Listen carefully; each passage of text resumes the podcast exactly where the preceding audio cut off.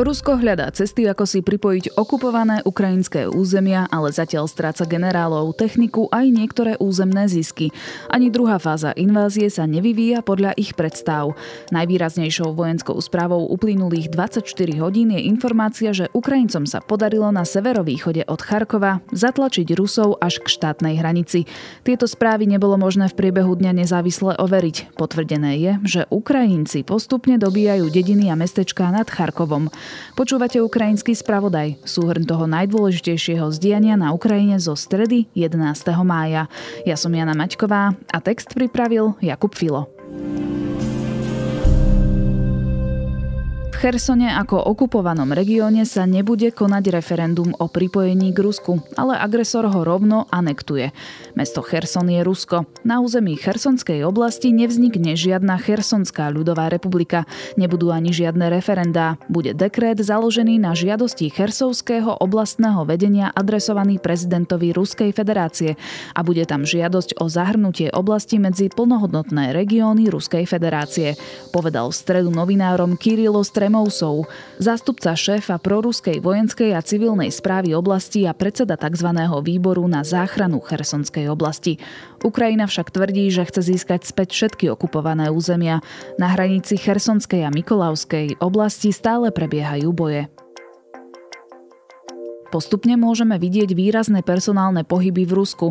Aj keď minister obrany Sergej Šojgu ešte v pondelok vystúpil na vojenskej prehliadke v Moskve, doterajší náčelník generálneho štábu Valerii Gerasimov sa neobjavil.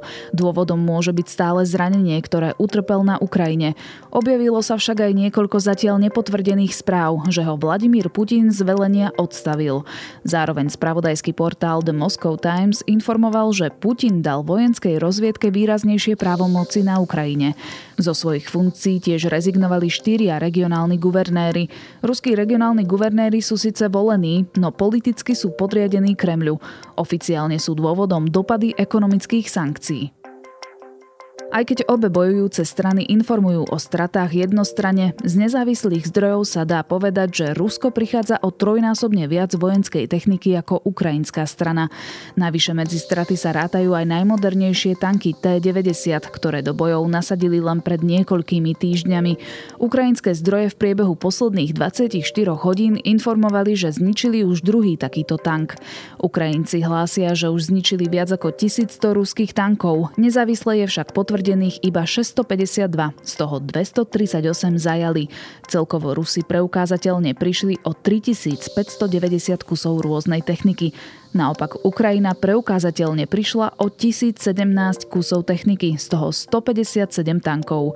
Ak by to platilo, Ukrajinci zajali o 81 tankov viac, okoľko vo všeobecnosti prišli. Na Ukrajine sa tiež rozbehli prvé procesy so zajatými ruskými vojakmi, ktorí sa dopustili vražd civilistov. Prvým súdeným bude iba 21-ročný ruský vojak, ktorý 28. februára na štvrtý deň invázie zastrelil neozbrojeného obyvateľa obce Chupakivka v regióne Sumy, ktorý išiel na bicykli po okraji cesty.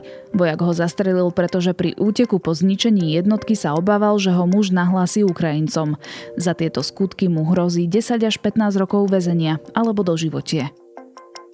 Už 103 občanov Českej republiky dostalo od prezidenta Miloša Zemana povolenie nastúpiť do ukrajinskej armády. Rovnako ako na Slovensku, aj v susednom Česku musia záujemcovia o službu v zahraničnej armáde požiadať o povolenie prezidenta. U nás je však tento proces tak komplikovaný, že na stôl prezidentskej kancelárie sa podľa informácií denníka SME nedostala do konca minulého týždňa ešte ani jedna žiadosť.